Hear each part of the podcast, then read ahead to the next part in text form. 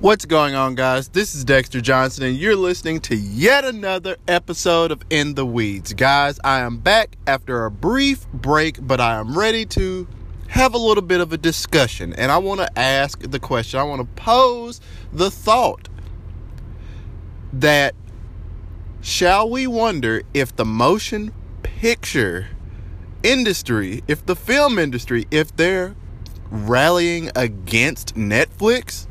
That is the question. Let's talk about it.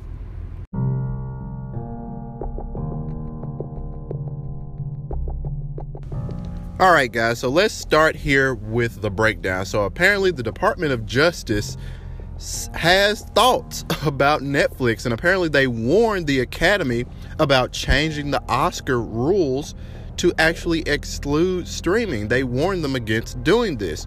So, Variety reported that the DOJ sent the Academy of Motion Picture Arts and Sciences a letter expressing concern about potential changes to the eligibility requirements. So, what does the letter say? And I quote in the event that the Academy, an association that includes multiple competitors in its membership, establishes certain eligibility requirements for Oscars that eliminate competition without pro competitive justification, such conduct may raise antitrust concerns. So, of course, guys, you could have seen this coming.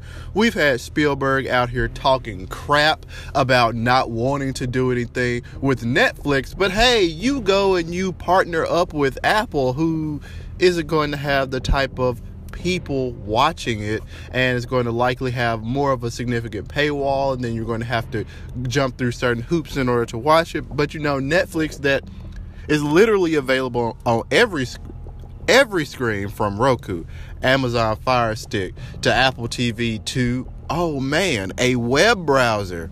And we're trying to exclude Netflix. Guys, it's 2019.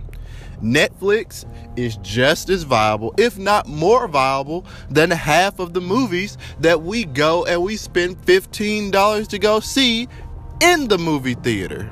So it is absolutely absurd for the Academy to try to exclude them. It's absurd for creators such as Steven Spielberg himself to come out and to talk crap.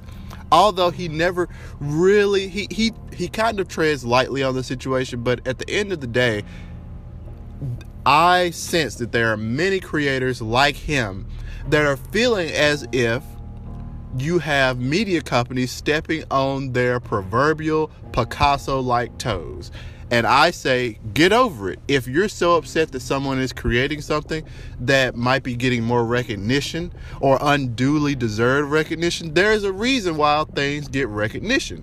And if you feel like you should be in the situation, you feel like you should be quote unquote in the picture, then maybe you should do better. Guys, until next time, I'll holler at you.